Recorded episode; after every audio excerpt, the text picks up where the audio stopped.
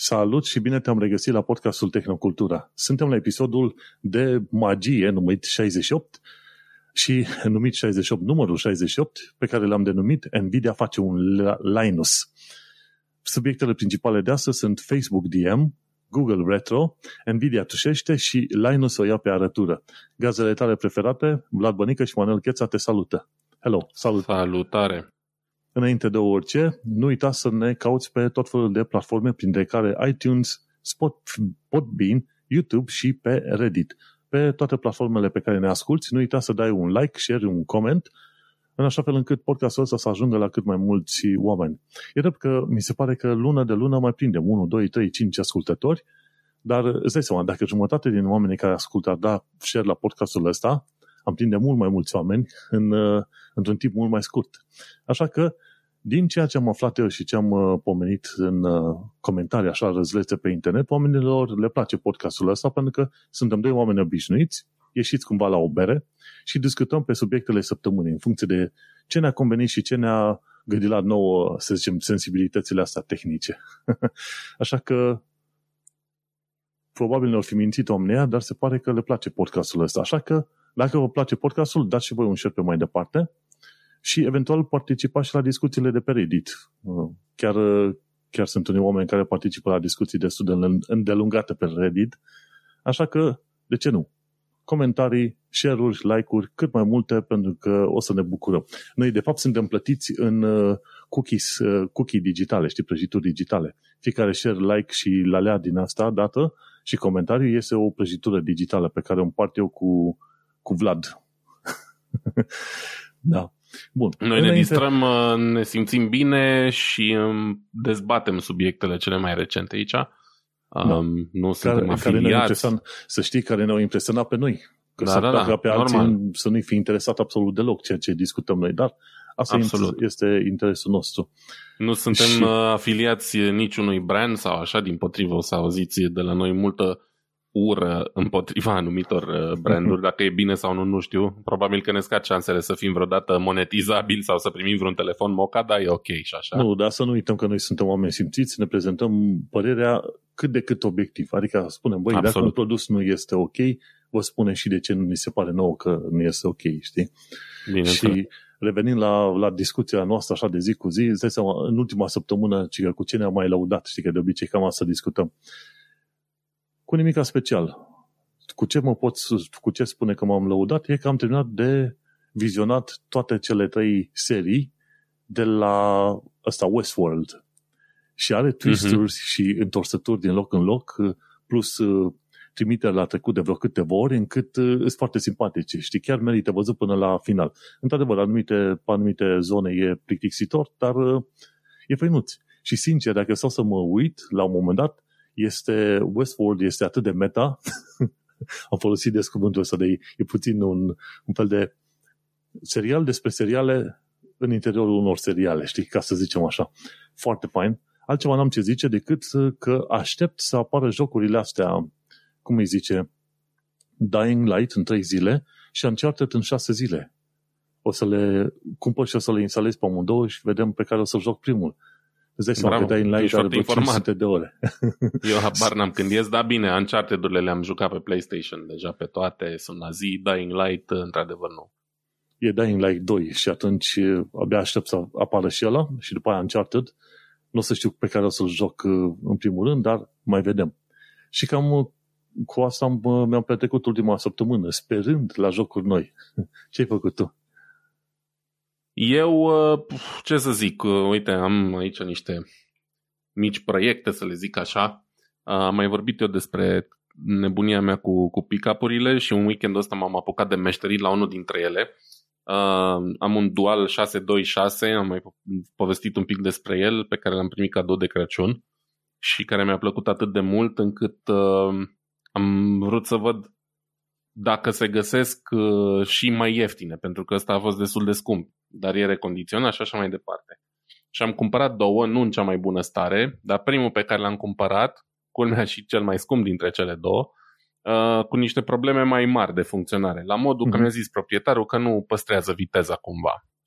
și nu știam exact ce înseamnă asta, l-am cumpărat și în weekendul ăsta am cumpărat un set de condensatori, mă rog, sunt mai mulți, vreo 10-15 condensatori care trebuie schimbați pe, pe plăcile integrate ale aparatului. Am urmat schema, le-am, i-am schimbat pe cei care se știu a fi problematici, uh, fiind na, vechi de 30-40 de ani. 40 de fapt, că e un model din de fix anii 79-80 făcut și ai nu... tot fel de scule din asta de electronică? Am, am. Multe nu trebuie, dar uite, acum m-am mai aprovizionat că îți dai seama, mai aveam și în Brașov, am mai cochetat cu chestia asta în trecut uh, și mi-am cumpărat din nou un pistol de lipit, niște patenți, niște scule din astea uh, de care mai ai nevoie la așa ceva. Am și ars cu pistolul de lipit, ceea ce, na, ce să zic, se întâmplă. Cine îl muncește, nu muncește, nu greșește, știi? Așa e, da. Dar îmi face plăcere și am și filmat, uh, mi-am cumpărat un trepied, am zis că o să filmez și o să pun pe YouTube. Din păcate n-am avut cel mai bun setup, acum cel mai bun unghi și în momentul în care m-am ars cu pistolul de lipit m-am enervat și am oprit și filmarea, n-am dus-o la capăt. Um, dar e ok că n-am remediat problema. În continuare se întâmplă. E foarte amuzant pentru un, un pic, pornește și te aștept să rămâne undeva la 33 de rotații pe minut, da? Uh, se învârte așa lento E bine, ăsta accelerează, cred că dacă l-aș lăsa s-ar duce într-o mie de rotații pe minut, dar l-am oprit repede. Și acum am cerut uh, ajutor pe ceva forumuri de electronici de aici din Germania. Uh, modelele astea dual sunt uh, așa un, un following din ăsta nebun, nu numai în Germania, dar mai ales, știi? Și uh, am primit niște sfaturi pe, de la tipii ăștia și aștept să vină weekendul să mă apuc chiar să, să continui, să văd dacă îi dau de cap. Că um, ar fi păcat de el, adică din toate celelalte puncte de vedere funcționează ok, mai puțin treaba asta cu viteza, știi? Și practic e un exercițiu și pentru mine, eu nu sunt uh, de profesie electronist sau așa, n-am fost antrenat niciodată, a fost un hobby și pe la, nu știu, 20-21 un pic de ani m-am apucat să cercetez mai mult, să caut pe internet ce se face, cum se face. La un moment dat mi-am făcut și un mic amplificator, uh, pe urmă mi-am făcut un amplificator uh, de căști cu tub, pe care eu nu l-am proiectat eu, bineînțeles, dar uh, l-am făcut dintr-un kit din ăsta, eu am lipit componentele și așa mai departe. Am înțeles cum funcționează mai bine lucrurile astea, mă rog, și îmi place, e un, e un hobby care îmi face plăcere și uite, cu măgăoaiele astea am, am zis să reaprind flacăra. Um, cam cu asta mi-am ocupat weekendul și între timp mai printez chestii la imprimanta 3D, lucruri de genul ăsta. Chestii utile prin casă, mi-ar plăcea să și proiectez mai mult, dar nu am timp pentru toate. Oricât de mult mi-aș dori, timpul e foarte limitat. Păi, gândește-te că oricum, la partea asta cu electronica și eu mă gândeam la un moment dat, eu lucrez uh, pe partea de software și interesantă chestie cum fac web, de, web development, JavaScript-ul ajunge să fie folosit și pe plăcuțe gen Raspberry Pi și pentru tot felul de aplicații deja au început să apară librării pe JavaScript. Și atunci cunoștințele mele de web învăț o librărie, două ce e și atunci pot să începe să, să mă joc și pe chestii de electronică și robotică.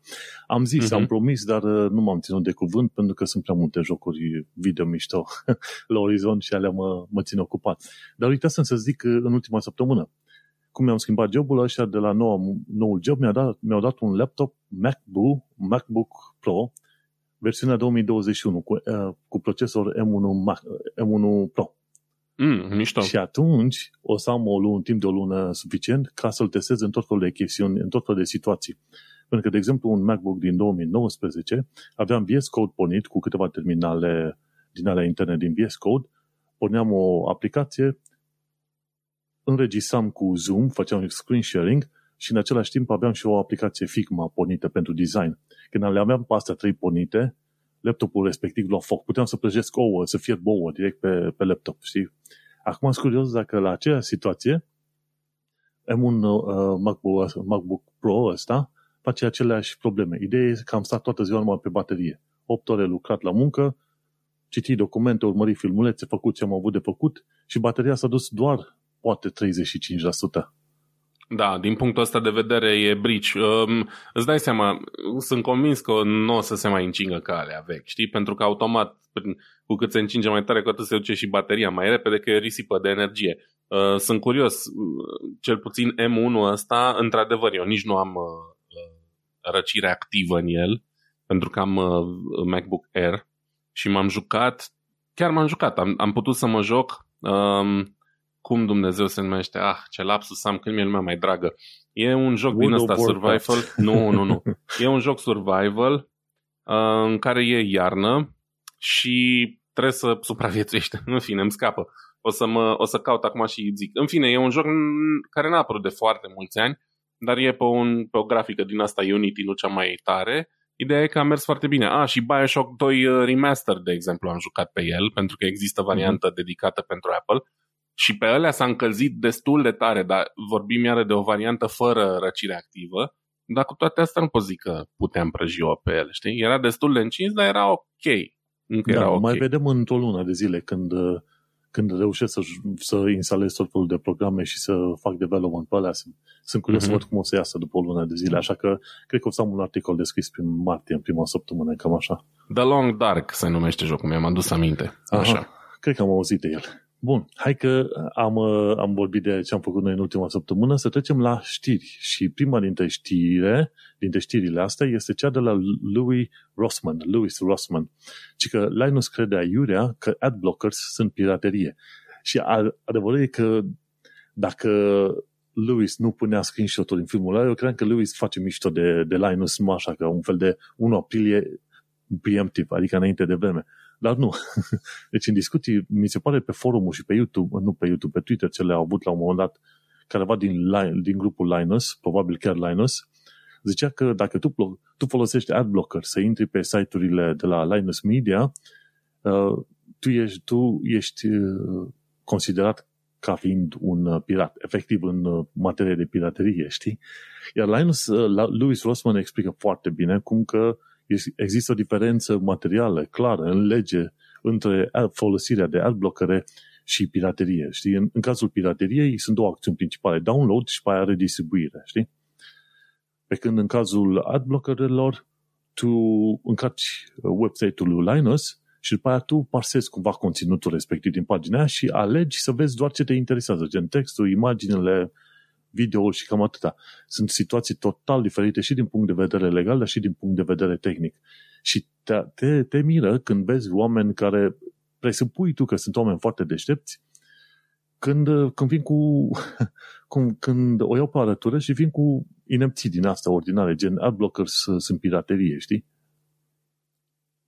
Ă, da, e departe de cuvântul piraterie, adică aș putea spune că sau am putea spune, ok, um, folosind ad blockere, scazi venitul, nu știu, providerului de știri sau de YouTube sau de ce vrei tu.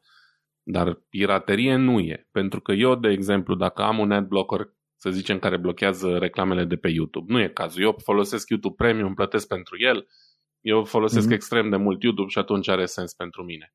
Dar să zicem, da? Deși nici nu prea mai există. Da, să zicem. Ei bine, eu mă uit la contentul lui Linus sau lui Louis Rossman sau al meu sau al tău și îmi vin reclame de la YouTube. Eu nu piratez conținutul da. la care mă uit unul la mână, da? Pentru că conținutul e acolo orice ar fi și cu și fără reclame. Înțeleg aspectul ăsta, a, că scazi veniturile, că nu, nu ți afișează reclame, dar poate trebuie regândit și sistemul de uh, distribuit reclame ca să nu mai fim atât de tentați să folosim ad blockere. Da? Adică eu, deși plătesc YouTube Premium, folosesc Pi-hole, am mai vorbit despre el, care este un uh, DNS privat pe, pe Raspberry Pi, poate fi făcut pe orice Linux, cred că chiar și pe Windows e posibil, care asta face, încearcă să blocheze reclame pe cât mai multe site-uri care sunt opacoste. Deci nu mai vorbim de faptul că uh, nu vreau să văd o reclamă afișată într-un colț a reclamei nederanjant. Vorbim deja de reclame care sunt super agresive, pornesc automat, cu sunet, mai deschis trei taburi la repezeală unul după altul și nu știi de unde urlă muzica sau o reclamă. Și asta nu e ok, pentru că dacă reclamele ar fi cumva mai discrete, nu ar mai nu am mai simțit nevoia să folosim adblockerele astea. Asta e părerea mea. Da, și dacă reclamele ar fi în special, hai, hai să zicem uh, first party, ceva de genul, ok, este o imagine urcată de către Lewis pe site-ul lui. Știi, dar în toată povestea asta cu banii care sunt pierduți de Lewis, pierde bani, nu foarte mulți, că ajunge și la discuția aia, uh, gândește-te că până la urmă tu, acceptând reclamele alea pe site-uri, la rândul tău tu o să plătești și în plus. De ce? Pentru, band, pentru banda consumată, pentru timpii pierduți, să se încarce website-ul respectiv, Înțelegi? Și pentru nervii pe care ei. Sunt niște cheltuieli care nu pot fi cuantificate ușor, dar stai și pui în, asta, în, în balanță. Ok, tu ești calculat la CPM, cost per mile. De exemplu, 1000 de vizualizări îi aduc lui, uh, lui Linus probabil 0,1 dolari, nu știu, un cent. 1000 de vizualizări îi aduc un cent. Și ești o mia parte din centul ăla când te duci la un moment dat. Trebuie să calculezi, ok, cât mă costă pe mine în termen de, de bandă consumată ca să încarc uh, respectivele reclame, cât mă costă pe mine în termen de uh, intimitate, datele mele fiind împărțite peste tot, cât mă costă în timpii în care se încarcă acea reclamă și nervii pe care i-am, nu? Și atunci, ok, valoarea pe care mi-o aduce Linus este incontestabilă, adică informația pe care mi-o aduce foarte fain, dar pe de altă parte am și eu un cost la rândul meu care e ceva mai mare decât acel, acea facțiune din CPM-ul pe care îl câștigă el. Și atunci cumva ți se cere să plătești în mai multe moduri, nu zic dublu, dar mai multe moduri ca să ajungi la informație relevantă. Și gândește-te, internetul funcționează în felul ăsta.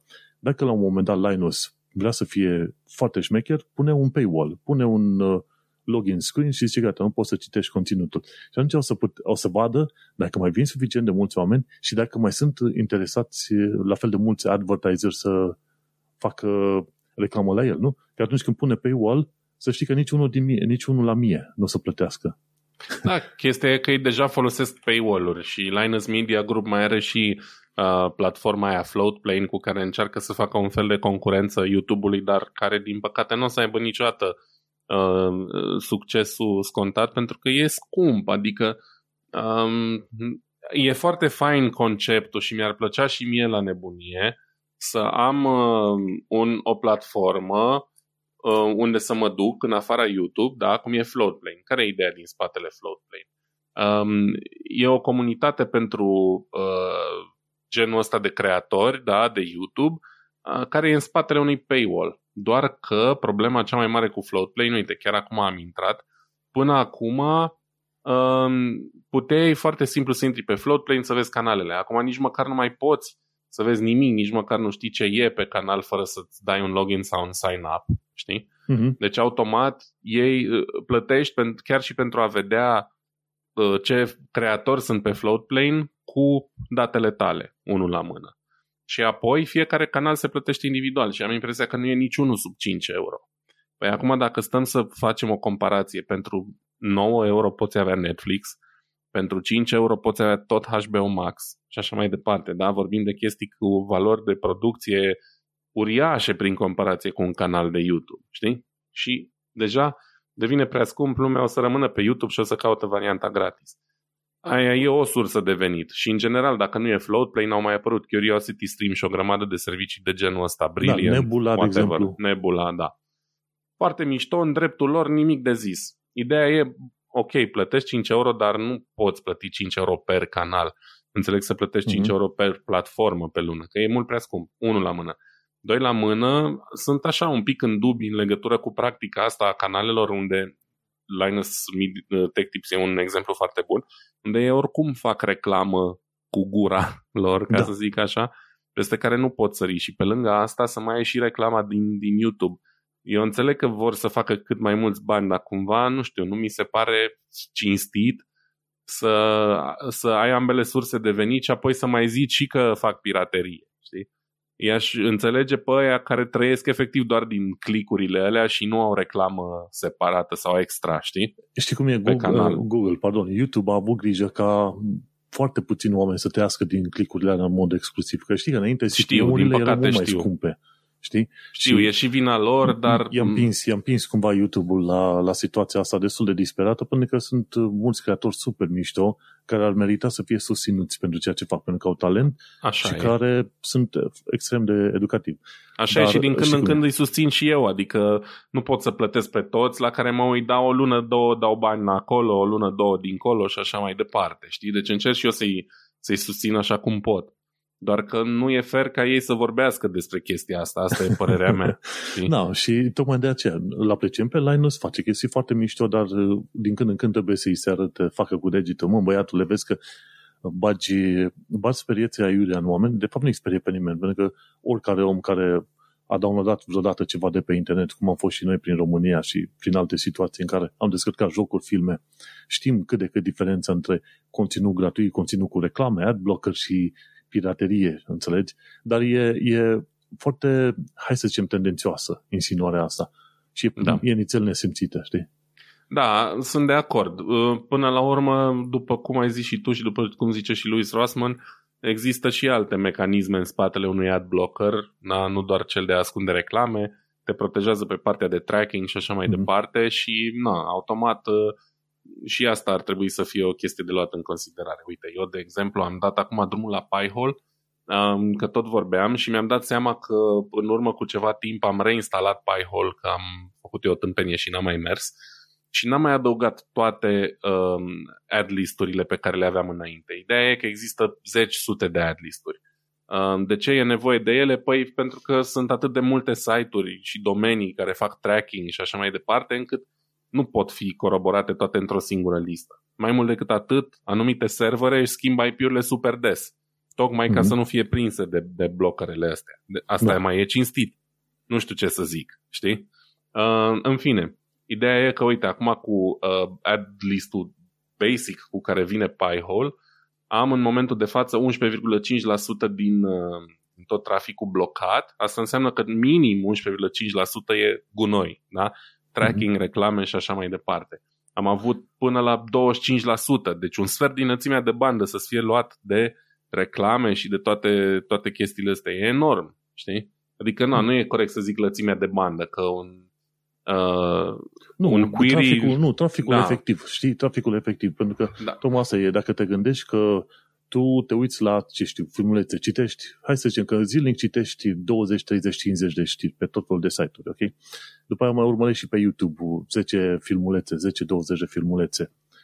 Tu descarci în calculatorul tău, hai să zicem vreo 5 giga, 5-10 giga pe zi, probabil o zecime din ăla să fie pur și simplu trafic din asta de, de tracking. Și stai, că ce au blocat acolo ar fi fost uh, scripturile inițiale în blockerul ăla. Dar alea, la, la rândul lor mai, des, mai descarcă alte scripturi, alte scripturi și așa mai departe, știi? Da. Sincer, n-aș avea probleme dacă ar fi first party ads, ceva de genul. Uite, am pus o imagine aici în lateral, nu dansează, nu cântă, nu joacă, nu e GIF, nu nimic, sunt reclamele în lateral. Și cum te duci pe unele bloguri, și vezi în lateral partener sau ceva, de e, e doar imagine cu link. Așa chiar, chiar nu m-ar fi deranjat și n-aș fi folosit adblockere. Dar când descarci un milion de scripturi din alea amărâte care îți fac uh, tracking peste tot și care îți încarcă, ce știu, 500 de kilo, 1 mega, 2 mega pe site, mm, pe, pe pagină nu-ți convine, știi? Așa Normal. Că, așa că Linus uh, face foarte bine că face episoadele astea, dar trebuie să îi se bată obrazul puțin tel, pentru că adblockerele nu sunt, nu sunt piraterie. Clar, și să ne, să ne gândim ce s-ar întâmpla când ai o conexiune proastă. Uite, eu din fericire acum am o conexiune gigabit. N-am niciodată un gigabit. Da, am pe la 6-700 de megabit mereu. Dar dacă avem 50 de megabiți sau 100, ceea ce în Germania încă e de, destul de răspândit, adică cred că peste 50% din abonați au maxim o conexiune de 100 de megabiți da, păi 50 de megabits. Gândește de cât înseamnă din lățimea aia de bandă, știi? Aștept să zicem 30 de secunde să se încarce site-ul, timp în care vezi reclamele, dar nu vezi conținut. Efectiv, pentru trei fraze de da, text, da, da, da. de exemplu, aștept 30 de secunde, un minut, știi? Să se încarce un milion de pop-up-uri pe care după aia le vânezi pe ecran. Nu, hai că putem discuta două ore pe chestia asta da. și nu, nu are rost, dar chiar am vrut să pun aici pentru că oricare om care crede că adblockerele sunt piraterie are nevoie de ceva mai multă cultură, dacă nu zic neuroni. Bun. Hai să mergem la, mai departe. La știrea ta de la The Verge. Uh, vorbim despre um, încă o criptomonedă. Uh, sunt deja mult prea multe. Încep, uh, apropo, în legătură cu ce mă mai ocup eu timpul liber, am început să mă documentez mai uh, serios pe tema criptomonede, să văd niște documentare, niște videouri, să citesc un pic. Sunt mm-hmm. departe de a fi expert, dar ca idee îmi fac temele ca să pot vorbi mai în cunoștință de cauză despre subiect Până acum nu m-a impresionat nimic și nu mi-a schimbat nimic uh, părerea, dar uh, uite că vorbim uh, despre faptul că de ce nu până la urmă și Nea Zuckerberg um, se gândea să lanseze o criptomonedă sub egida Facebook sau mai recent Meta. Um, a avut mai multe denumiri. Denumirea finală sau cea înainte de moartea subită era DM, și, DM, da. da. Și um, a fost, uh, s-a confirmat uh, săptămâna asta, în impresia, nu? Sau nu, săptămâna da. trecută, da. Că Asta trecută, ceva de genul ăsta, da. Cândva că toate uh, asset-urile, deci toate bunurile companiei au fost uh, vândute către o bancă numită Silvergate. Au, luat, au făcut și bancul chestia asta, 200 de milioane de dolari. Uh, o bancă focusată pe criptomonede. Deci, uh, practic, pe scurt, Facebook a renunțat să mai scoată o criptomonedă.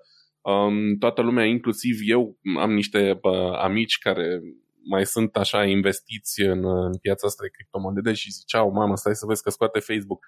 Păi de că nu mai scoate. Um, vânzarea asta a fost uh, făcută în urma faptului că a devenit limpede că proiectul uh, nu poate avansa. O discuție avută cu um, regulatorii federali din Statele Unite. Da? Deci, uh, cum să zic eu, practic li s-au pus bețe în roate din partea statului federal Asta înseamnă că există niște probleme acolo, da, cu criptomonedele astea sau cel puțin cu criptomoneda asta gândită de Facebook. Nu știu foarte multe detalii despre ea și cum um, ar fi trebuit ea să, să funcționeze. Ideea e că au uh, investit mult timp și bani în, în chestia asta, știi, în, în moneda asta ca să eșueze complet. Um, dar ce pot să zic?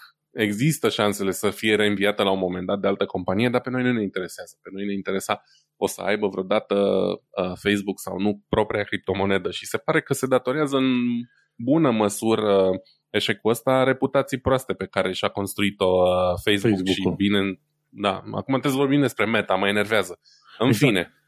De aia și-au schimbat numele și de aia vor reîncerca, vor face Da, da, încearcă meta. să șteargă cu buretele orice fel de, dar nu știu dacă ai văzut, dar tot felul de companii, inclusiv în România, dacă nu și în alte părți, ce fac? Atunci când au încep să aibă o reputație din ce în ce mai proastă, se gândesc să schimbe numele. Și după da, ce s-a schimbat numele, zic că nu, mă, noi suntem firmă nouă, nu suntem noi ăia răi care au făcut, deși angajați aceiași. Să știi că am, nu știu, cred că am văzut un documentar sau ceva de genul, e o practică foarte des întâlnită în Statele Unite, firme care dau faliment și reapar a doua zi uh, efectiv identic cu, cu ce au fost înainte, dar cu alte denumire. Deci în Statele Unite se practică chestia asta uriaș și se practică pentru că e dovedit că funcționează. Oamenii uită cumva de, de firma care a fost.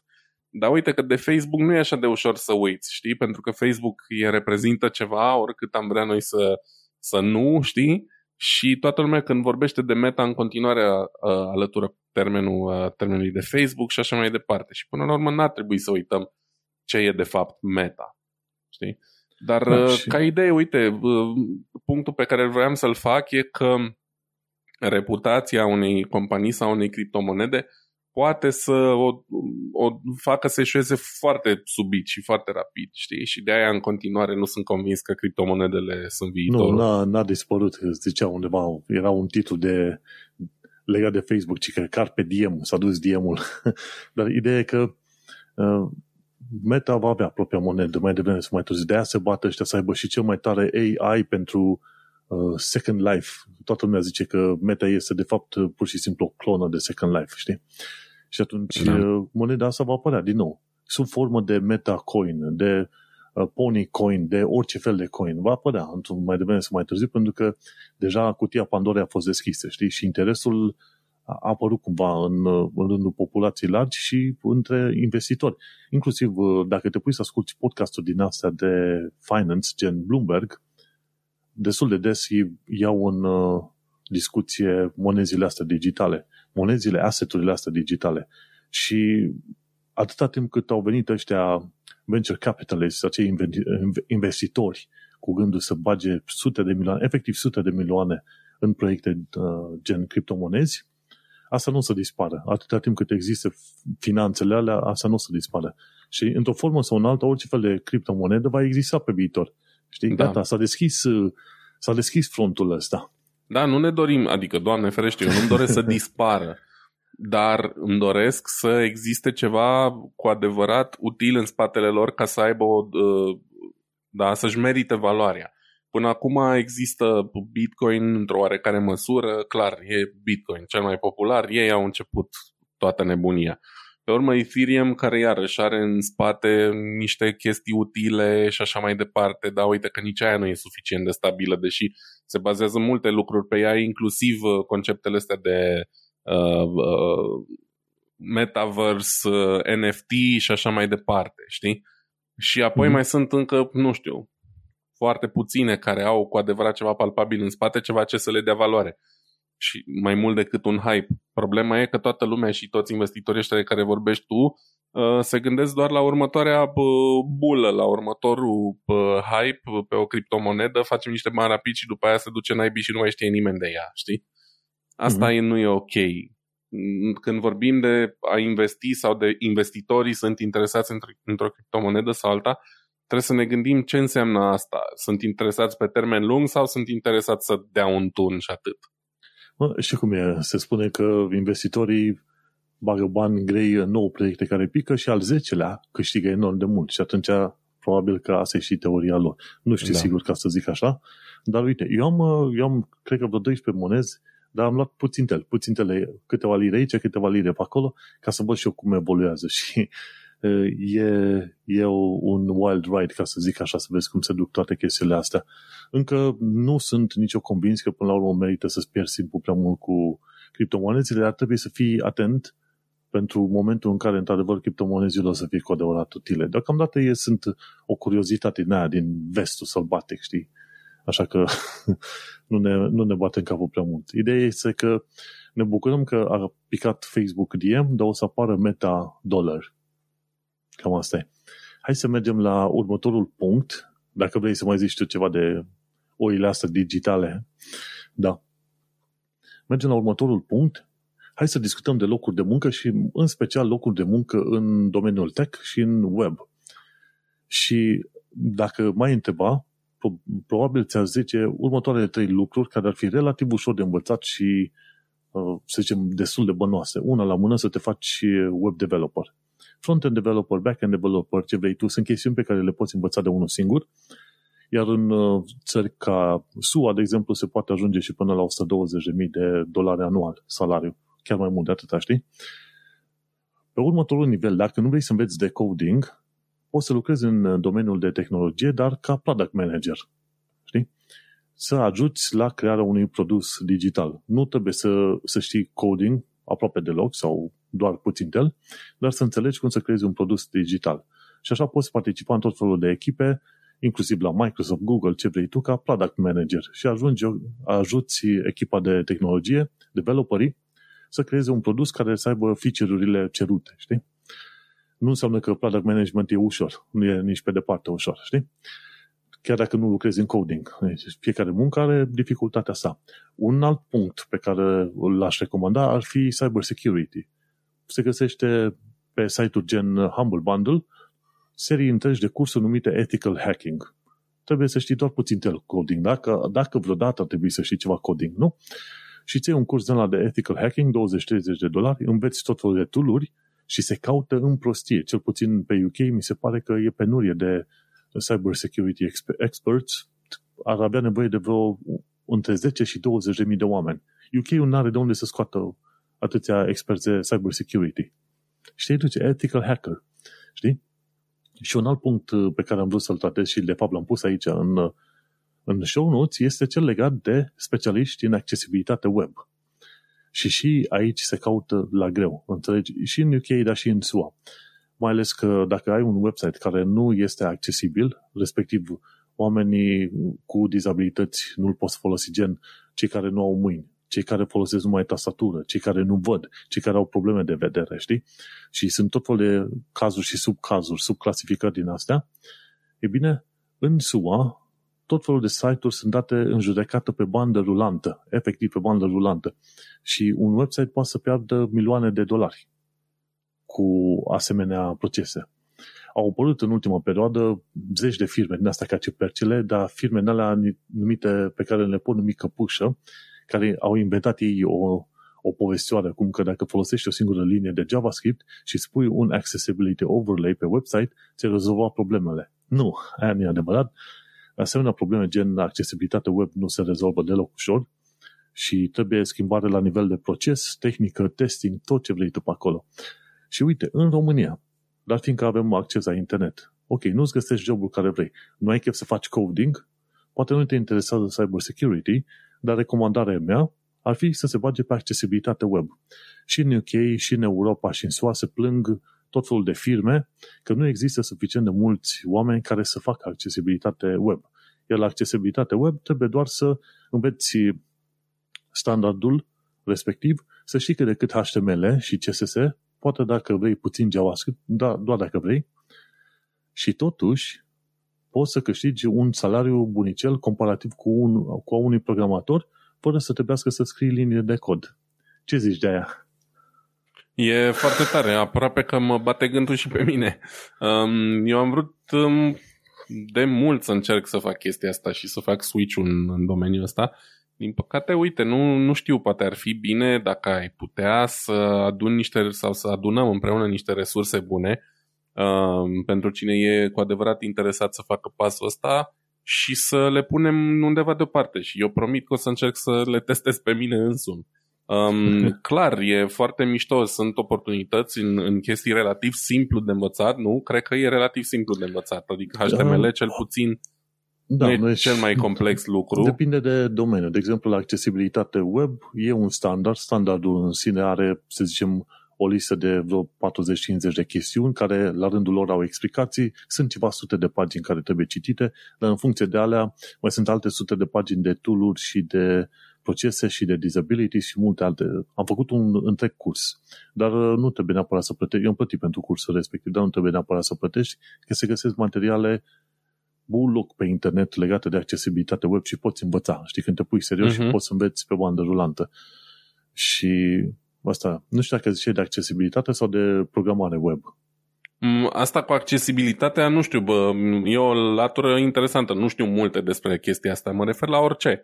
Mă refer mm-hmm. la ce spui tu, să, să înveți un job nou sau un, da, să uh, te bazezi, să te bagi pe o nișă unde se caută foarte uh, mulți mm-hmm. oameni în momentul Uite, ăsta. Este, este, este o idee bună. Am putea face undeva o pagină separată în, uh, pe site-ul Tehnocultura în care să punem linkuri așa.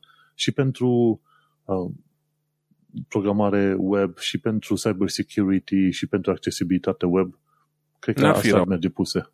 N-ar fi rău pentru că pentru sunt convins oameni. că sunt convins că sunt mulți oameni care ar fi interesați și nu știu de unde să, să o apuce. Și uite, tu ești uh, foarte bine informat în domeniul ăsta uh-huh. și uh, n-ar fi rău. Poate reușim să ajutăm pe cineva să-și găsească un loc de muncă bun.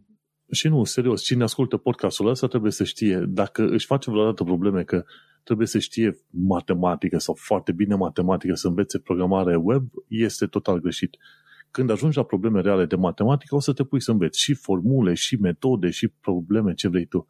Dar adevărul e că de cele mai multe ori la programare web nu ai nevoie de atât de multă programare, uh, programare, pardon, chestiuni de, să zicem, știința calculatoarelor sau uh, efectiv de matematică.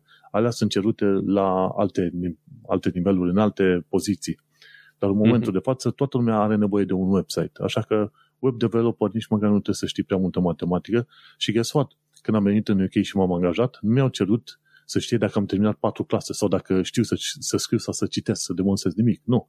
M-am dat proba de lucru, am făcut codul, l-am explicat ce face, m-au angajat și am mers mai departe. Deci eu în România puteam să fiu cel mai mare repetent de pe planeta asta și veneam în UK angajat pe poziție de programator cu 30.000 pe an, cel puțin, știi? Da, da.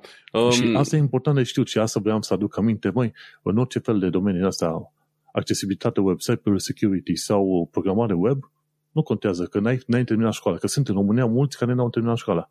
Învață alea, te duci liniștit pentru o viață bună. Da, asta vreau să punctez. Ar trebui poate inclusiv să facem o listă de locuri în care se poate chestia asta. Că uite, de exemplu, în Germania nu sunt foarte convins. Ăștia încă sunt destul de stricți pe, pe chestia asta cu diplome, chiar dacă au zero valoare diplomele alea, știi? Uh-huh. Uh, încă cer diplome în multe locuri, poate nu peste tot. Dar programarea și chestia asta cu web uh, ține un pic și de flair. Nu trebuie să ai neapărat o școală terminată, cum zici tu, trebuie doar să fii bun în chestia asta, știi? Cred că da. la școală, poate mă înșel, dar cred că la școală nici măcar nu înveți atât de bine lucrurile astea. Oricum trebuie să nu, pui tu mâna pe ele singur, știi? Am um, făcut uh, liceu de mate info și nu ne-am învățat decât uh, puțin HTML și CSS la un moment dat, dar atâta. Nu, total, total inutil, ca să zic. Da. E, vezi, și în UK, într-adevăr, există mentalitatea asta mai, mai deschisă în care oamenii îți dau o șansă să, să demonstrezi ceea ce poți, știi? Cum vedem și prin filme și mai ales în Statele Unite, de acolo oricum e greu să ajungi din alte motive, dar uh, n-ar fi rău, știi? Ca oamenii să știe că, po- că pot să-și încerce norocul dacă sunt buni în chestia asta și fără să aibă 100 de diplome. Da, asta tot ce pot spune doar că pe UK, într-adevăr, nu, nu ți se cer un milion de diplome, te duci liniștit, nici nu ți se cer diplome, n-am ce să zic, știi? Doar în uh, situații specifice, gen uh, doctor și în construcții civile, în anumite chestiuni din ață, ți, ți se cer într-adevăr Bine, diplome. Da, acolo e clar. Dar la programare, nu. Să înveți să operezi nu prea poți pe YouTube. Da, exact. Și atunci, dar la, la programare, de ce nu? Și sunt sigur că foarte mulți oameni ar asculta și ar zice, măi, este extraordinar de greu, trebuie să știu matematică și uite, n-am terminat nici măcar liceu. Eu sunt cazuri din astea. Nu, nu contează. Te pui atâta timp cât scrii, știi să scrii și să citești și ai cât de cât o, o dorință de a învăța în domeniul calculatoarelor, o să înveți să faci chestiile astea. Atât, hai că tot discutăm și, și, și exercițiul e cheia succesului. Și... Don't give up. Exact. Da. Bun. Um, ok, mergem mai departe atunci. Um, cu încă o știruță interesantă, că tocmai vorbisem noi acum vreun episod sau două despre faptul că tabletele uh, celor de la Apple, da, recte, iPad-urile sunt atât de um, avansate și atât de mult mai bune de, față de tabletele cu Android încât uh, aproape că nici nu ar trebui să le mai băgăm în seamă, să mai considerăm că, că există pe pământ. Um, uh-huh. Și uite că bă, vor să mă contrazică cei de la Ars Technica. Au scris un articol în ultima săptămână în care, din care aflăm că Google uh, s-ar putea să investească din nou în, uh, în piața de, de tablete cu Android. Um, există mai multe indicii și cei de la Ars Technica le numerează aici în articolul lor. Um, unul dintre ele ar fi că um, există mai mulți ăștia OEMs, da, producători de tablete care au scos modele noi în ultima vreme, printre care se pare că ar fi vorba de Samsung, Xiaomi, Lenovo uh, și chiar și Nokia, da, care nu mai e Nokia pe care îl știm noi și pe care ni-l dorim înapoi, ci e alt mm-hmm. Nokia.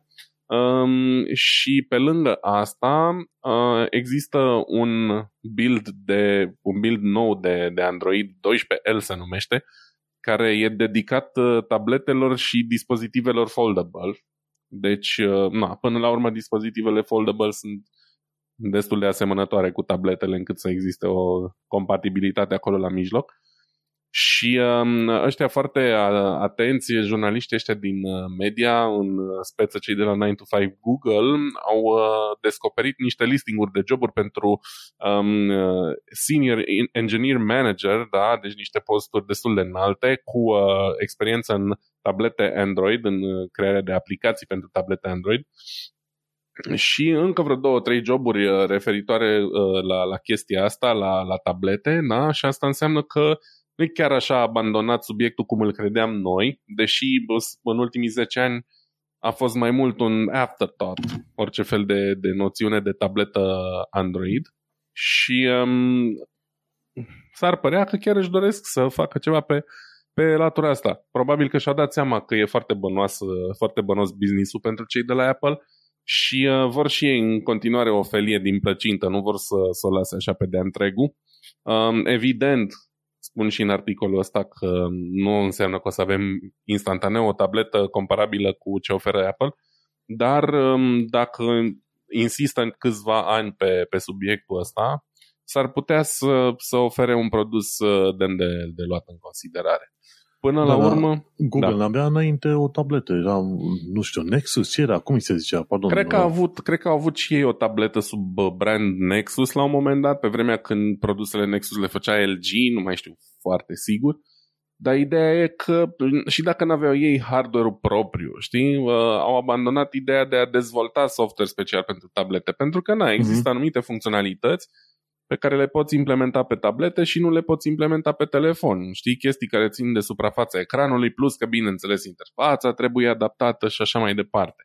Și um, undeva, nu știu, cred că acum 5 sau 6 versiuni de Android, a, aproape că s-a renunțat, eu nici nu mai știu, nici nu știam că se mai fac tablete noi cu Android, credeam că doar uh, producători din ăștia uh, quasi necunoscuți, gen Olview sau mai știu eu ce, da, de nișă de, sau foarte low cost mai au produse de genul ăsta.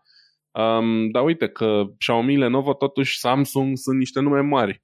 Numai că ce s-a întâmplat cu tabletele Android din ce mai țin eu minte în ultima vreme e că existau doar modele low cost și ultra low cost, adică nu puteai să ții așa ceva și să ai pretenția că, că îți va fi utilă mai mult decât să ții copilul ocupat cu niște desene animate, știi?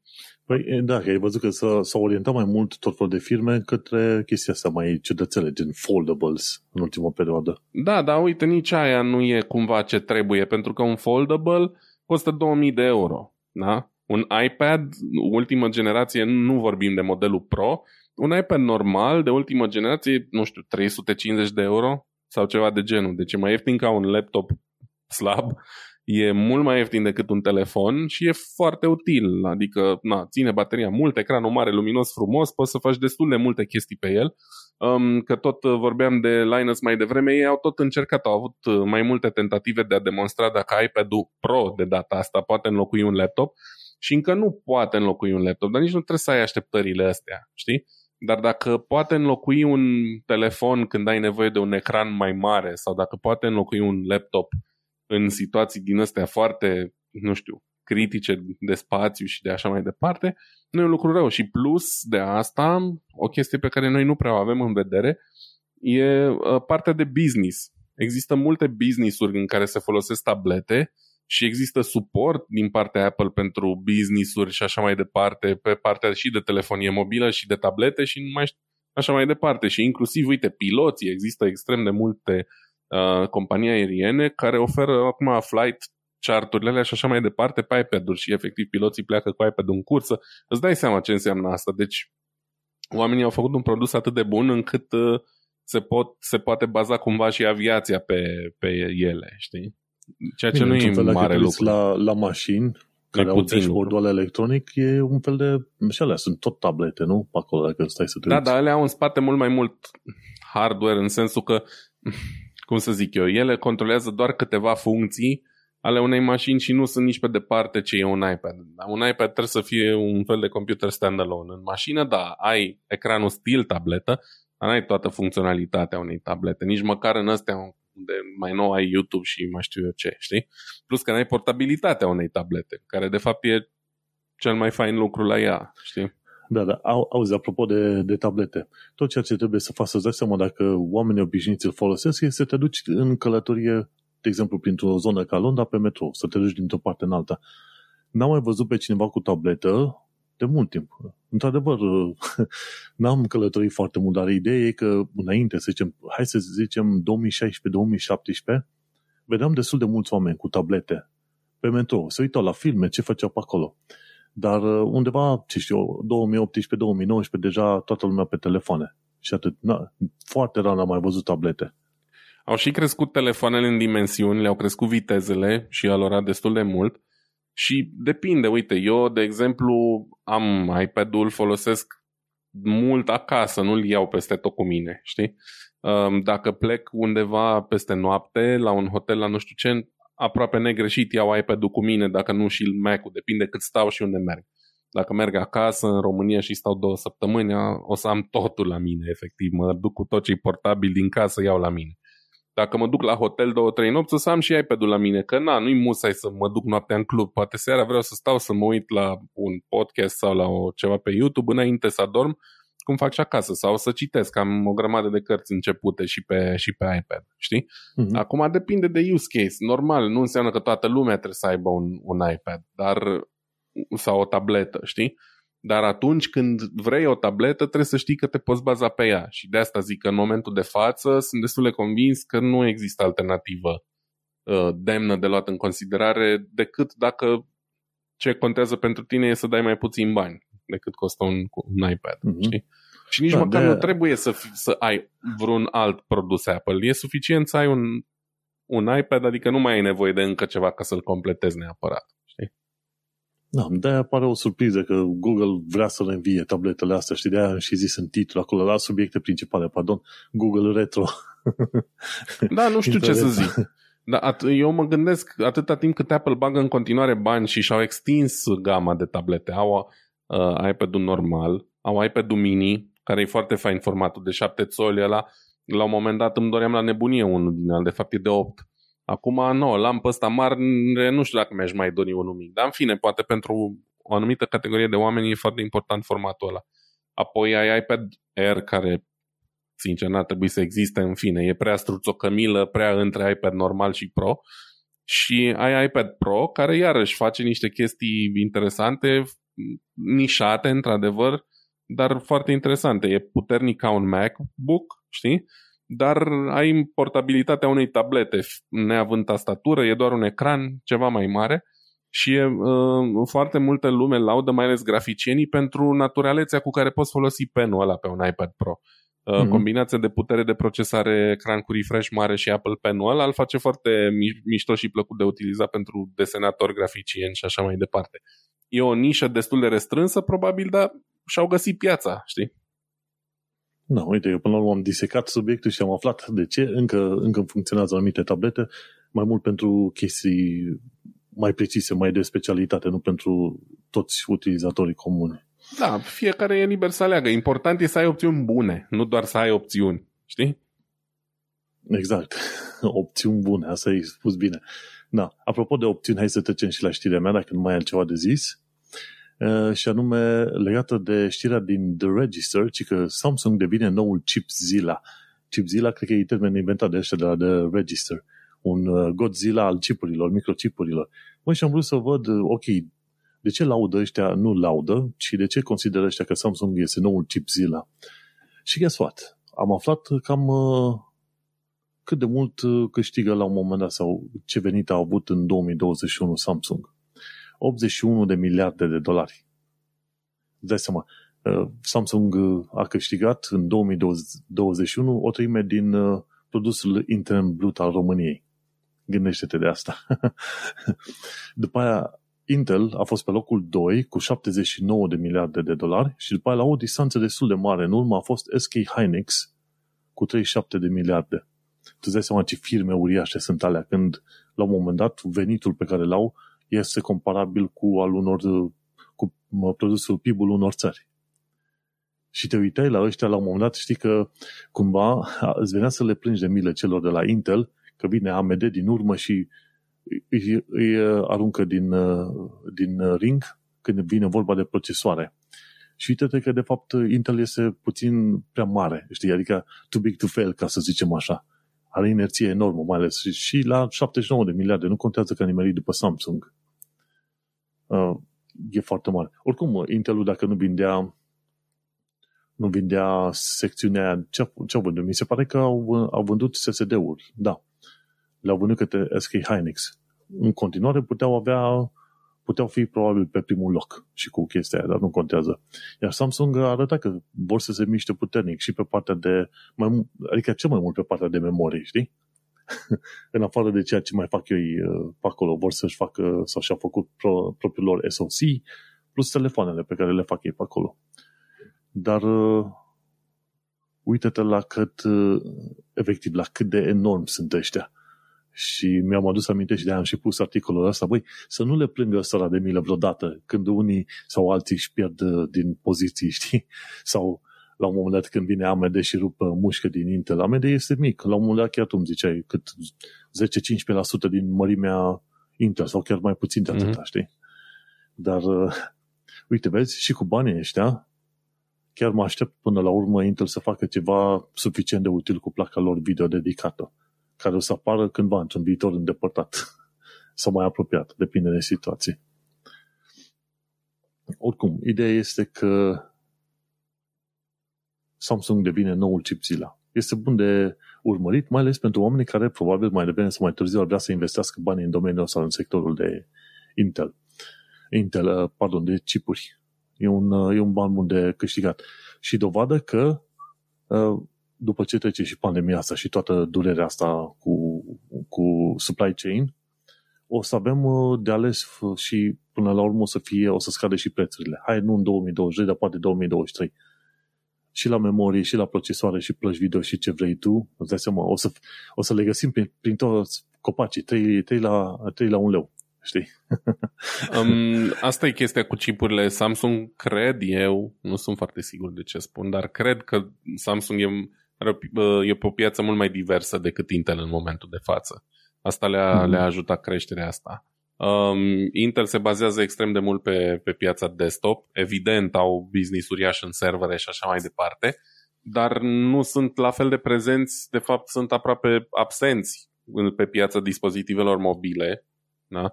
unde au avut câteva tentative cu Intel Atom, care a fost întotdeauna o alternativă slabă la, la restul produselor de pe piață.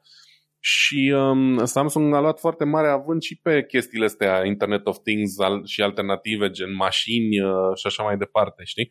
Prin faptul că um, sunt tari pe arhitectura ARM, care se cere mult în, în domeniul ăsta, știi? Există na, multe, probabil majoritatea mașinilor uh, moderne care folosesc uh, circuite integrate folosesc soluții ARM pentru multimedia și așa mai departe. Uh, Intel uh-huh. insistă să rămână pe, pe treaba asta pe x86 și atunci uh, probabil că și asta le, uh, le va scădea la un moment dat popularitatea. Depinde cât de bun și puternic devine ARM, devine arhitectura ARM în viitor. Și cred că e deja, adică... Da, au demonstrat, uite, cu Apple M1 Pro, M1, pardon. Așa că e bun. Viitorul este bun pentru ARM. Uh, hai să mergem mai departe la, la știrea ta. Am urmărit, dar sincer, n-am, chiar n-am vrut să pun nimic despre placa video. da, nu o să vorbesc neapărat despre placa video în sine, ci o să vorbesc despre um, ce gânduri mi-a, mi-a stârnit mie lansarea ei și tot ce am văzut pe YouTube săptămâna asta despre ea. Um, pentru cine nu știe, GeForce a lansat uh, RTX 3050 într-o manieră nespectaculoasă, fiind vorba și de cea mai ieftină placă video din, uh, din gama RTX 3000 uh, din generația asta și um, na, e placa lor low cost, să zicem. Și a fost foarte, cum să zic eu, în toate clipurile de la Hardware Unbox, de la Linus, de peste tot, a fost așa cumva certată că e mult prea slabă sau nu oferă suficiente performanțe și mai știu eu ce placa asta video, știi? Um, și stăteam și mă gândeam așa un pic dacă nu cumva totuși au devenit oamenii ăștia prea, prea elitiști în gândire, știi? Și uh, uh, uită că există acolo și oameni care nu își permit uh, neapărat să arunce bani pe uh, 3080 Ti sau mai știu eu ce, știi? Um, și mă gândeam la chestia asta, bă, totuși, există suf- des- nu că suficienți, probabil majoritatea oamenilor nu-și permit plăci uh, video extrem de scumpe și cu atât mai mult în ziua de azi când există o uh, uh, cantități reduse în magazine și e foarte greu să pui mâna pe orice fel de placă video, știi? Dacă ai un 1050, de exemplu, de acum 3, 4, 5 ani și vrei să-l schimbi și poate nu-ți permiți să sar direct la 3080 și vrei un 3050, știi? Înțeleg că nu e la fel de performantă ca celelalte sau că e poate chiar mai puțin performantă decât un 1070, dar cred că tot timpul a fost asta pă, situația. Adică pă, modelul low cost din gama actuală nu are cum să fie mai bun decât modelul uh, aproape high-end de acum 2 sau 3 ani, știi? Și nu-mi place no. pur și simplu cum se pune problema. Cam, cam despre asta e vorba. Ei au zis acum, au încercat să compare cu um, GTX 2060. 1000, da, cu 2060, apoi și cu GTX 1060, dar nu poți să compari nici măcar cu 2060, că 2060 ținte alt, alt price point, alt target și așa mai departe, știi? Și 2060 e mai tare în continuare. Probabil cea mai supărătoare chestie, într-adevăr, um, deși văd că nici asta nu e adevărat. A, nu, aia era la, la uh, am impresia la concurența de la uh, AMD, că oferă baz de 64 de bits. Asta văd că e de 128 totuși.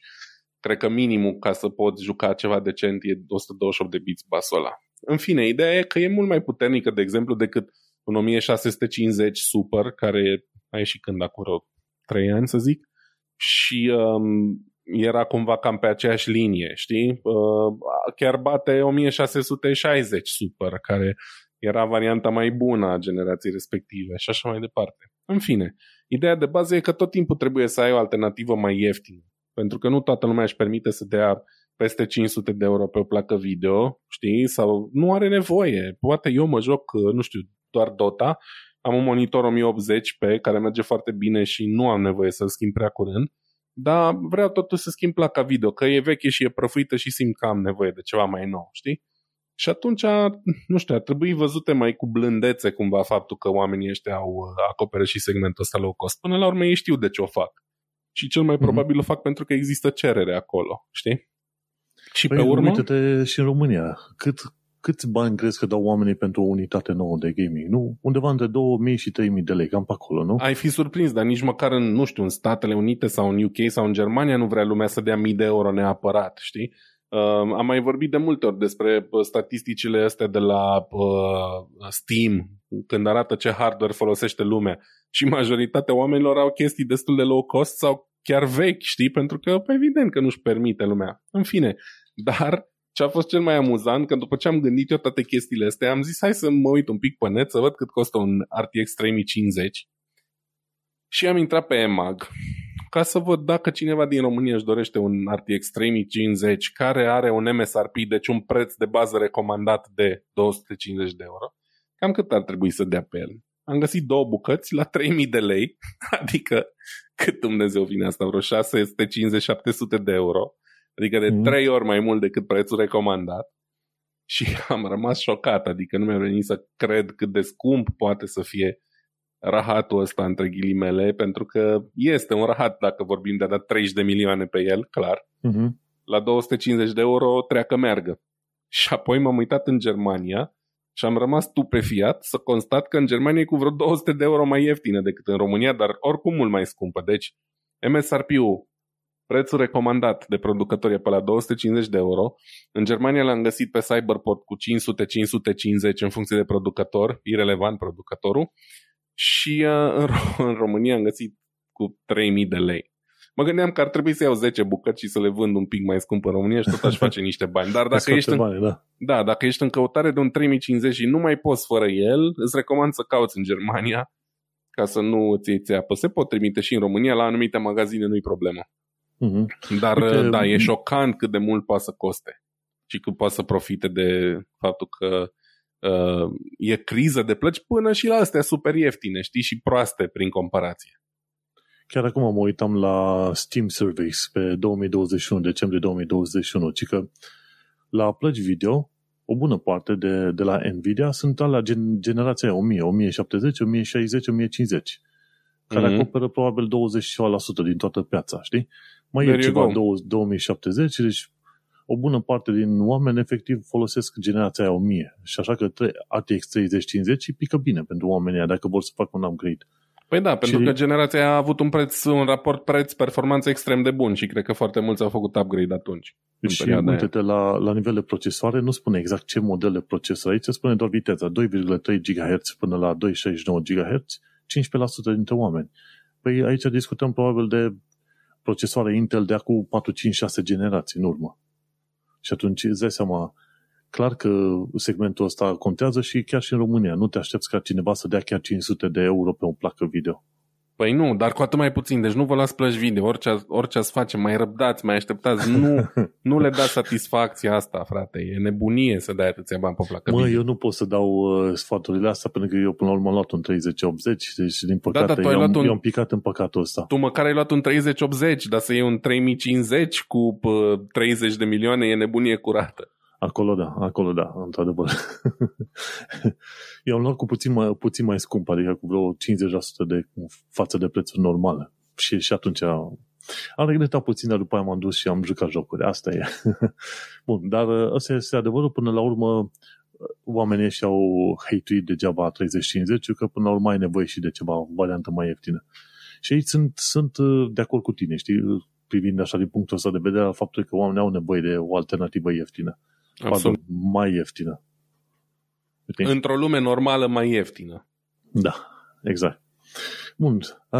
Cam asta e cu ce am avut noi știrile principale, dar uite, am pus câteva chestii și mă cam durut sufletul că am tăiat alte chestii din show notes, dar asta este. Ci că în ultima perioadă, uite, am descoperit un podcast numit Tiny Matters, făcut de către Asociația Chimi, Chimiștilor din SUA.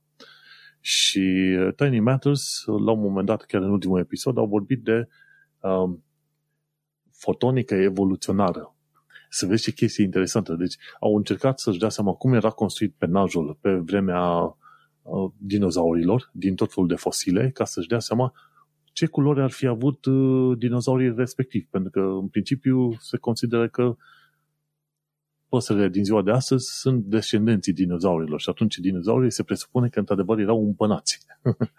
Asta nu-i face mai puțin fioroși, da? și acolo au ajuns la inventarea unui nou domeniu, gen fotonică evoluționară, să vadă cum a evoluat de-a lungul timpului diverse chestiuni, uh, suprafețe biologice, ca mai apoi aceleași chestiuni să facem uh, în uh, viața de zi cu zi, să creăm o fibră optică mai bună, să creăm un material care creează, face iridescență, adică efectiv culoare structurală, cum ar veni, știi? Prin reflexia diverselor lungimi de undă, tocmai prin modul în care ai construit materialul respectiv, știi? Și de acolo am aflat de la podcastul ăsta de uh, fotonică evoluționară. Interesant domeniu. Uh, podcastul durează ce și 20-30 de minute, dar e o recomandare pe care, pe care sper eu să o urmărească oamenii. Măcar un episod o să vadă dacă li se pare interesant domeniul ăsta. Okay?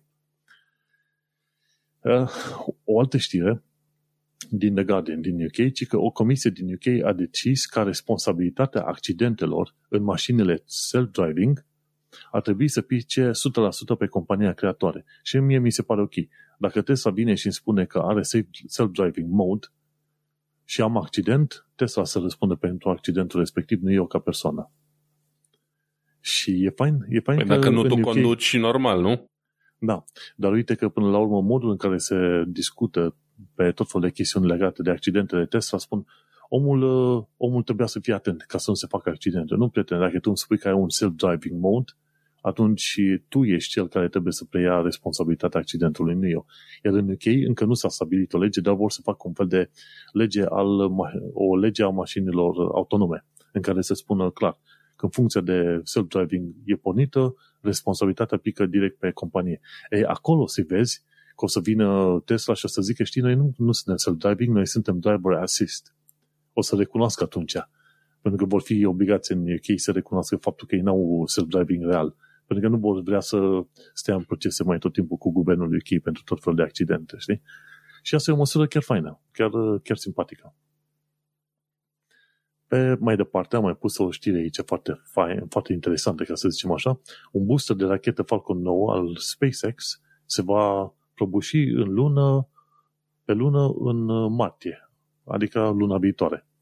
Șapte ani de zile s-a tot rotit în jurul Pământului și acum traiectoria duce acel booster de rachetă tocmai uh, pe lună. Din fericire, pe lună încă nu avem baze științifice. Dar gândește-te ce ar fi să ai baze și orașe și la un moment dat se anunță, bă, vedeți că în, uh, în martie boosterul respectiv o să lovească luna la o viteză, ce știu, de 10-20 de km la oră și o să distrugă totul pe o distanță de vreo 4-5 de, pe o rază de 4-500 de metri de jur împrejur, știi? Cred că e o posibilitate, e o posibilitate reală, din păcate, că uite, noi, de exemplu, pe Pământ suntem destul de bine protejați de atmosferă, dar Luna nu are o atmosferă care să protejeze da. de impactul de genul Efectiv, ăsta. Luna va trebui să aibă la un moment dat tunuri, un railgun sau orice vrei tu, care să reușească să uh, reflecte sau uh, să distrugă obiectele care vin să le distrugă. Da. Și când te gândești că sunt uh, în spațiu cât 12.000 de sateliți și o parte bună dintre ei sunt dezafectați, nu mai funcționează. Da. Cine știe dacă nu, la un moment dat o să vezi o ploaie întreagă de sateliți căzând pe lună, tocmai ce și peste 100 de ani de zile, când există orașe acolo, și lumea se zice, oh, uite, hai să bem o cafea aici pe lună, să ne uităm ce fain e planeta Pământ și după aia să vină câțiva sateliți să distrugă un oraș întreg pe lună. Mm-hmm. Și asta e o problemă, asta e o problemă reală. Și când îl aud, pe, când aud tot felul de știri din asta că și Elon Musk și asta de la Amazon, că tot e numele, vor să urce mii și mii de sateliți în spațiu, cumva mă gândesc că e o, e o prostie, e o prostie pentru care și inclusiv generația asta va plăti foarte scump. Da, de. probabil. Tom's Hardware, noua știre, ci că Seagate face harduri de 22 de tera ci că doar pentru anumite tipuri de enterprise-uri, pentru că trebuie echipament specializat să folosești acele 22 de tera. Știți, și când am văzut știrea asta, mi-am adus aminte de o zicală, gen fiecare tehnologie veche devine extraordinar de optimizată și de bună și de eficientă chiar înainte de a dispărea. Știi? Și atunci hardurile se pare că se apropie de finalul, finalul, finalul vieții, mai ales că avem SSD-urile acum și avem uh, SSD-urile clasice pe SATA și sunt și SSD-urile astea pe NVMe, pe PCI Express.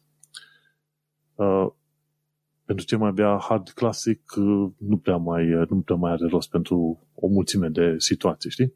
Și de-aia, uite, vezi, e un fel de ultimă strigare. Uite cât de, cât de bine am dezvoltat noi hardurile. Păi da, da, nu pentru utilizatorul de zi cu zi. S-a dus vremea aia, știi? Dar, uh, din nou, ajung la vorba aia. Orice fel de tehnologie veche ajunge să fie extrem de optimizată și de puternică, chiar înainte să dispară. Și ultima chestie, pentru cine vrea să se informeze cum funcționează anumite chestiuni, uite, am pus la final un link cu how it works, cum funcționează. Și e cu cleaning robots, eu nu știam că fiecare roboțel din asta care face curățenie în casă are atât de mulți senzori. Are senzori LiDAR, are cameră optică, are și pe infraroșu, ca să nu cadă pe scări, de exemplu, infraroșiile. Și îți dai seama cât de multă tehnologie intră în uh, roboții ei micuți pe care îi vezi călăriți de pisici. Deci vezi tot felul de filme pe YouTube și pe Facebook cu pisicile care stau pe roboți și roboții ăia se duc de peste tot prin cameră să curețe, știi? Am și eu unul, dar Așa nu am ajuns. pisică. Deci mai trebuie o pisică, da. Da, doamna Doina o cheamă. Și într-adevăr Așa. are foarte mult senzor că știu când nu mai merge cât uh, stau să-i curăț pe fiecare în parte. Exact. Și atunci cleaning robots e foarte interesant de văzut cum funcționează, știi, cu rotițele pe care le au și cu sistemele pe acolo. O altă chestiune faină de învățat este Spacebit Legged Rover, un rover de la cu picioare, un fel de, să zicem, un păianj din asta robotic, făcut de cei de la Spacebit și explică acolo cum ar funcționa un asemenea roboțel și când ai avea nevoie de el, știi? Și efectiv ai nevoie de el când te duci pe tot felul de suprafețe din asta neregulate, cu pietre, Uh, suprafețe pe care se lucrează din greu, uh, adică se, pe care se merge cu greu dacă ai roți. Dar dacă ai picioare, este mai bine. Și acolo explică și modul în care uh, acel roboțel trebuie să fie managuit. De exemplu, trebuie întotdeauna să aibă trei picioare pe pământ. Și pe inclinația corpului trebuie să fie într-un anumit mod, în așa fel încât centrul de greutate să fie în triunghiul construit de către cele trei picioare care sunt uh, efectiv în contact cu solul, știi? Filmulețul este foarte interesant și îți arată, ok, de ce avea nevoie de asemenea, de asemenea roboței cu picioare pe viitor și în prezent, dacă ai putea să-i faci, da? Pe viitor. Un alt filmuleț este cu display-urile OLED, cum funcționează și la ce nivel s-a ajuns în zilele noastre.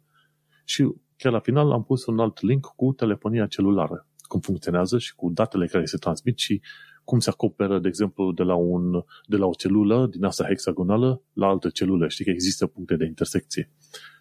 Și așa că dacă ai și, ce știu, vreo 20 de minute timp, urmărește filmulețele astea, poți să dai la 2x pe YouTube și te informezi și vezi ceva nou și interesant.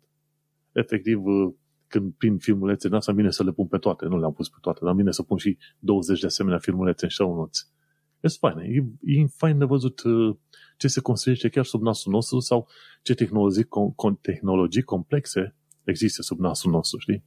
Da, iar ăștia de la Lesix fac o treabă incredibil de bună cu, cu grafica, arată foarte mișto toate graficile ale, ale lor 3D care prezintă cum funcționează diverse chestii sunt de o calitate extrem de bună și extrem de intuitive, adică nu trebuie nu știu ce cunoștințe deosebite, nici măcar nu trebuie să înțelegi foarte bine limba engleză, pentru că din imagini înțelegi foarte bine cum funcționează. Da, și interesant lucru, sunt toate de la Lexi, Lexix. Uite, mai puțin Wendover Produ- da, Production, da. știi? Dar ei sunt da. pe chestia asta, cum funcționează chestiile astea mecanice și așa mai departe, foarte, foarte tari. Uh, am văzut niște videouri bune de la ei cu cutii de viteze, mașini și nu numai multe. Uh, șinele, uh, pardon, roțile de tren, cum stau exact. pe șine și de ce, foarte fain uh, explicate și desenate. Știi cum erau emisiunile alea pe Discovery Channel, uh, How It Works sau ceva de genul ăsta? Uite, Let's, Let's pe YouTube face chestia asta. Știi?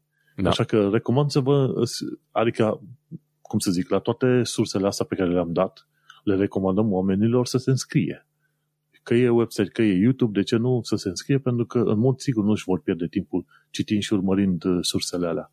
Efectiv, la un moment dat stai și descoperi că în jurul tău există atât de multă tehnologie și atât de multă știință băgată în toate obiectele astea, încât uh, rămâi mirat de ce, ce se întâmplă efectiv în tot, uh, în, în tot ce mișcă în jurul tău. Da, noi în continuare promovăm mirarea la Tehnocultura. da. Păi cam atât. Uite că am ajuns la final și înainte de a închide uh, episodul de față, vreau să te întreb, de exemplu, shameless plugs, dacă ai ceva de pomenit sau nu. Mă, am așa un fel de shameless plug. Uh, dacă tot am vorbit la început episodului de pick-up ăsta și pentru că um, mie personal mi-a făcut tot timpul plăcere să ascult anumite melodii pe YouTube, efectiv căutând titlul piesei și vinyl, să văd dacă găsesc mm-hmm. un uh, clip de ăsta cu cineva care dă play direct de pe disc. Să știi că m-am apucat să fac și eu chestia asta, dar ce, adică nu pot zic că e diferit. Ce fac eu și nu am prea găsit până acum este să pun muzică românească. N-am foarte mult, am puține discuri românești, dar am început cu unul din cele mai celebre, cu Phoenix Muguri de Fluier, am încărcat tot albumul pe YouTube. Um, puteți să vedeți uh, dacă vă place muzica și să vedeți și cum arată pick-up-ul meu uh, rulând muzică, uh, mm-hmm. cu mhm. un tractor roșu lângă el. Mm-hmm. Și, uh, na, dacă vă place muzica și cum se aude și așa mai departe, dați un share pe rețele, poate, na, așa încet, încet mai vine lumea și ascultă și o să mai digitalizez și o să mai încarc în stilul ăsta așa încet, încet și celelalte câteva albume românești pe care le mai am și mm-hmm. sunt așa într-o frenezie să mai, să mai vânez uh, niște discuri și să le înregistrez. Asta Atât cât să uh, mi se permite. de copyright cu ele, știi? Da, nu, eu, nu. Am probleme de copyright, dar nu sunt probleme, de fapt. Adică am copyright mm. strike-uri, de la Electrecord, dar pot folosi melodia, doar că nu pot monetiza, ceea ce e ok, mm-hmm. n-am o problemă cu asta, mm-hmm. știi? Nu uita um, să-mi dai linkul să pun la Extras. Da. Deci nu-mi doresc să monetizez, îmi doresc doar să uh, le pun acolo ca lumea să poată să-și facă o idee de cum se aude un disc uh, Electrecord din anii 70 pe un pick-up decent din anii 70 prin sistemul pe care l-am aici. Am listat acolo și componentele pe care le folosesc ca să înregistrez tot, uh, toată mhm. calea uh-huh. semnalului și na, poate cuiva, poate pe cineva interesează să asculte și să dea un share mai departe. O să-ți da, dau uh, un link da, da. către playlist ca să-l uh, pui acolo. Exact, îl punem la extras. În cazul meu, Manuel Cheța, mă găsești pe manuelcheța.com, unde am podcastul Un Român în Londra, unde discut de chestiuni legate de viața în UK, de știri din UK, actualități, ce descoper eu, ce mă supără la viața în UK, tot fel de lucruri noi sau interesante, vorbesc și comentez pe baza lor. De ce nu? Cine este interesat să afle puțin el despre viața în UK și ce se întâmplă pe acolo, ascultă pe manuelcheța.com. Și cam atât. Îți mulțumim fain. Uite, episodul ăsta a fost înregistrat în data de 1 februarie 2022. Episodul numărul 68, unde Nvidia face un Linus. Am vorbit despre Facebook DM, despre Google Retro, Nvidia tușește, acum vedem de ce tușește, pentru că până la urmă au scos și ceva mai ieftin, și Linus o ia pe arătură. Gazele tale preferate, Vlad Bănică și Manuel Cheța te salută. Ne mai auzim pe data viitoare. Pa, pa! Numai bine, ceau!